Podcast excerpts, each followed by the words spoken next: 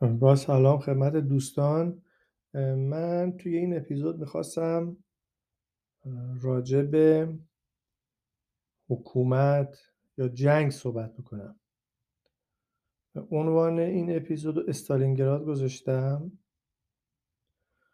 به خاطر اینکه خیلی از صحبت که می‌کنم ربطی به ربط به جنگ جهانی دوم و برخورد هیتلر با روس ها داره اگه که تاریخ جنگ هیتلر و استالین رو بخونیم یا گوش بدیم می‌بینیم که هیتلر اول جنگ پیشروی های خیلی زیادی داشته. و دلیلش هم قافلگیری استالین بوده. استالین فکر نمی کرده که هیتلر بخواد بهش حمله بکنه. هرچند بهش اطلاع می‌دادن که الان هیتلر می‌خواد حمله بکنه. ولی باورش نمی‌شده. فکر می‌کرده که اینا ضد اطلاعات و فریبکاریه. می‌خوان گولش بزنن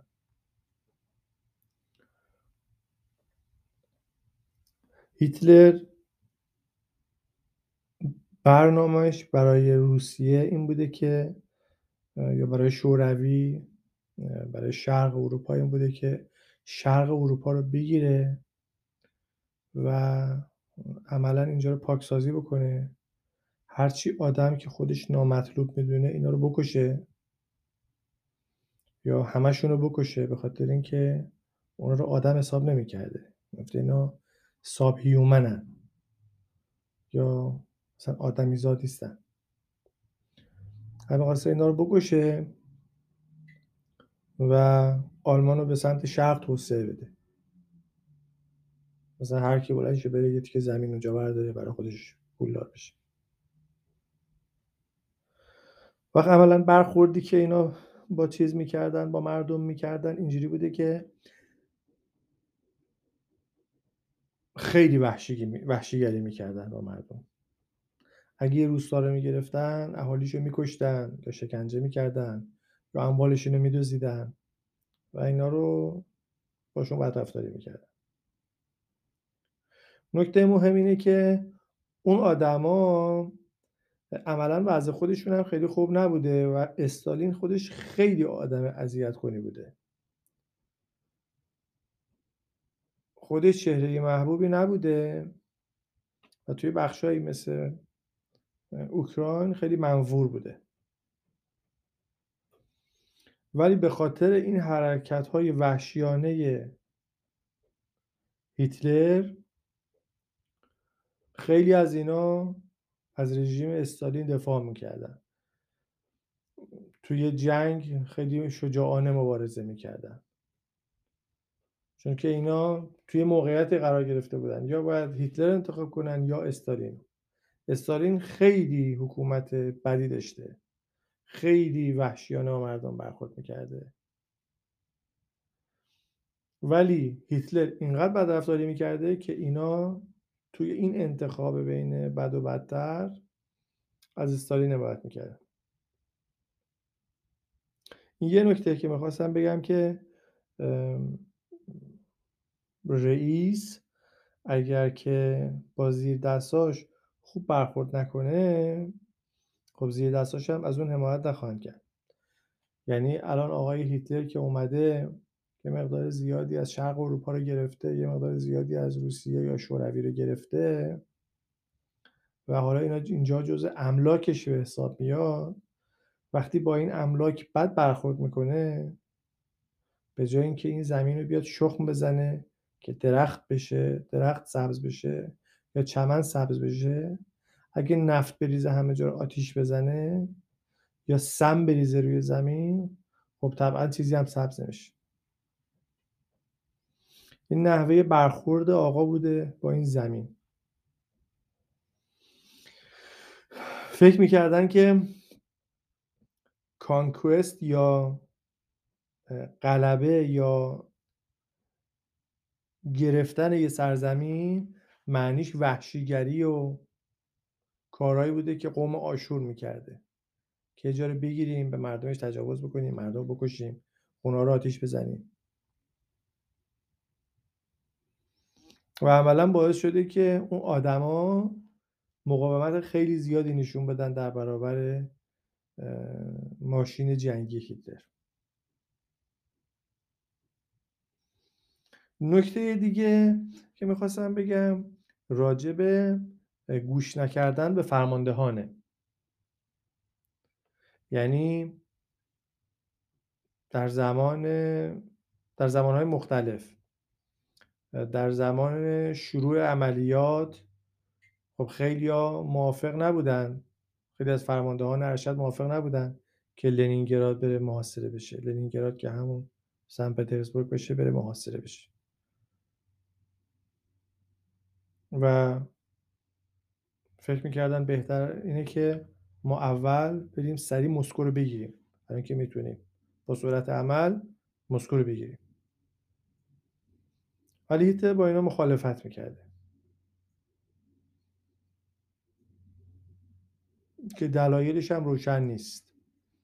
یعنی یکی از دلایلی که میگن این بوده که هیتلر می‌خواسته به ژنرالاش قدرت زیادی نده. می‌خواسته اینا همیشه فراموردارش باشن. برای همین کسی که نظر می‌داده یا نظر خوبی داشته باش مخالفت می‌کرده. این هم یکی از کارهای دیگه که یه فرمانده خوب یه رهبر خوب نباید انجام بده. اگه کسی راه حل خوبی داره برای کار ارائه می‌کنه باید به راه حلش گوش کرد.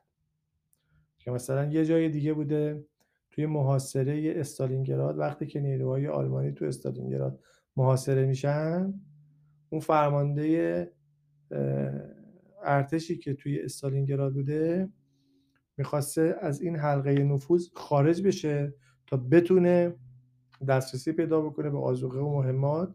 ولی هیتلر من می‌کرده. می‌گفته عقب نشینی به هر نوعش ممنوع و عملا اتفاقی که افتاده این بوده که اینا اینقدر ضعیف شدن که مجبور شدن تسلیم روسیه بشه.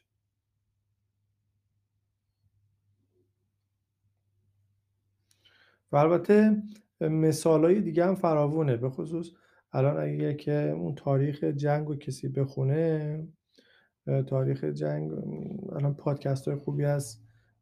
تو اپیزود دیگه هم گفتم پادکست آقای دن کارلین که هاردکور هیستوری اسمش هست. این خب خیلی خوب به این مسئله می‌پردازه و نشون میده جاهای مختلف و جنگ های مختلف و دستشون می‌ذاره. و نشون میده که هیتلر چجوری مخالفت می‌کرده با فرماندهان عالی و ارشد خودش.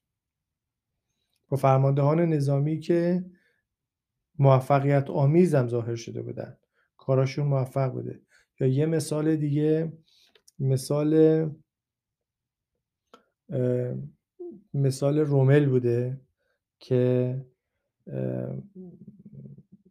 اختلاف نظر داشته با هیتلر. توی جبهه غربی وقتی که انگلیس و آمریکا می‌خواستن به اونجا حمله بکنن و در نهایت مشخص بشه که رومل درست می‌گفته. حتی من اینو مطمئن نیستم که اختلاف نظر با خود هیتلر بوده. ظاهرا اختلاف نظر با یکی از جنرال های دیگه به نام فون راینشتت بوده. ولی به هر حال وقتی که احتیاج به تانک داشته تانک رو بهش نمیدن.